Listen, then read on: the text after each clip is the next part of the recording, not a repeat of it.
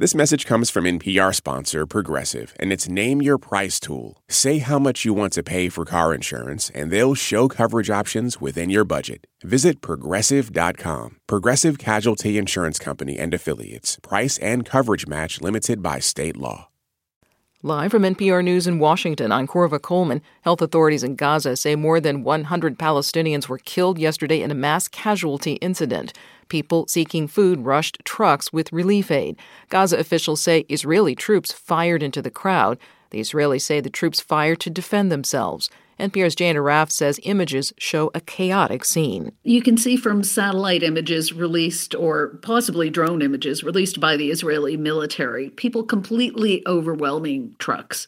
There's so little food reaching Gaza. It just speaks to the desperation of people who have no other way of reaching their children, of feeding their children.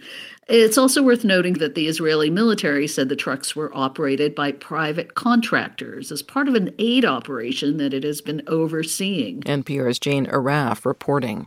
Former President Donald Trump is expected to be in a Florida courtroom today where he faces criminal charges of withholding and concealing classified and top secret documents. NPR's Greg Allen reports the federal judge hearing the case will decide whether it will begin in May, as currently scheduled. U.S. District Judge Aileen Cannon, a Trump appointee, has pushed back previous deadlines and is considering scheduling a hearing to allow Trump's lawyers to argue that the prosecution by special counsel Jack Smith is politically motivated. The lawyers also are seeking to have the case dismissed because of presidential immunity, a claim now scheduled for arguments in the Supreme Court. The special counsel wants Judge Cannon to dismiss those claims and a motion by Trump to disclose the names of potential witnesses before they testify. Prosecutors say disclosing the names would subject them to potential threats, intimidation, and harassment. With all this, legal experts say there's a good chance the trial will be postponed. Greg Allen, NPR News, Miami. Texas officials say two people have been killed in a wildfire that has burned more than 1,600 square miles. It started in the Texas panhandle and has now moved into Oklahoma. It's the state's largest wildfire in recorded history. A major blizzard threatens to dump up to a foot of snow on parts of California's Sierra Nevada mountains over coming days. NPR's Nathan Rott reports the National Weather Service is urging people not to travel in the area. California snowpack, the source of much of the state's water, is greatly improving after recent storms. State water officials say it now stands at 71% of normal for this time of year. And the latest storm system, which is expected to bring feet of snow to the Sierras through Sunday, is expected to help. Other parts of the western U.S., particularly the northern Rockies, Idaho, and Montana, remain unseasonably warm and dry, though, fueling concerns about drought, low river levels, and high wildfire risk for the area in the coming spring and summer. Nathan Rott, NPR News. There are also blizzard warnings posted today for eastern Nevada.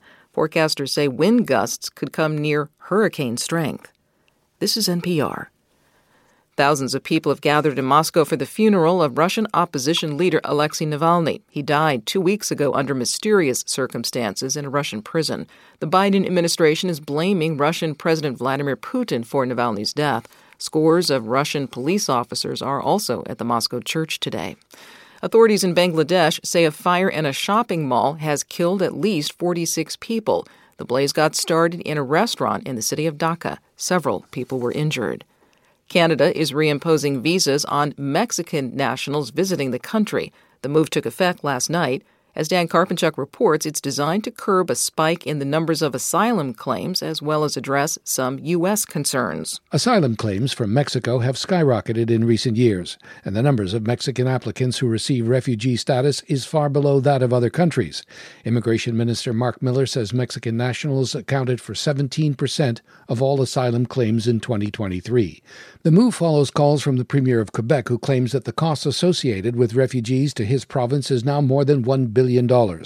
Most of the Mexicans who applied for asylum did so in Quebec. The U.S. is also concerned that many Mexicans who travel visa free to Canada are then crossing into the U.S. illegally. Mexico is unhappy with the decision and says it reserves the right to act in reciprocity. For NPR News, I'm Dan Karpenchuk in Toronto. Former Canadian Prime Minister Brian Mulroney has died, according to his family in a social media post. He was 84. Mulroney served as the Canadian leader from 1984 through 1993. I'm Korva Coleman, NPR News. Support for NPR and the following message come from Saatva. Saatva luxury mattresses are every bit as elegant as the most expensive brands, but because they're sold online, they're about half the price. Visit SAATVA.com slash NPR and save an additional $200.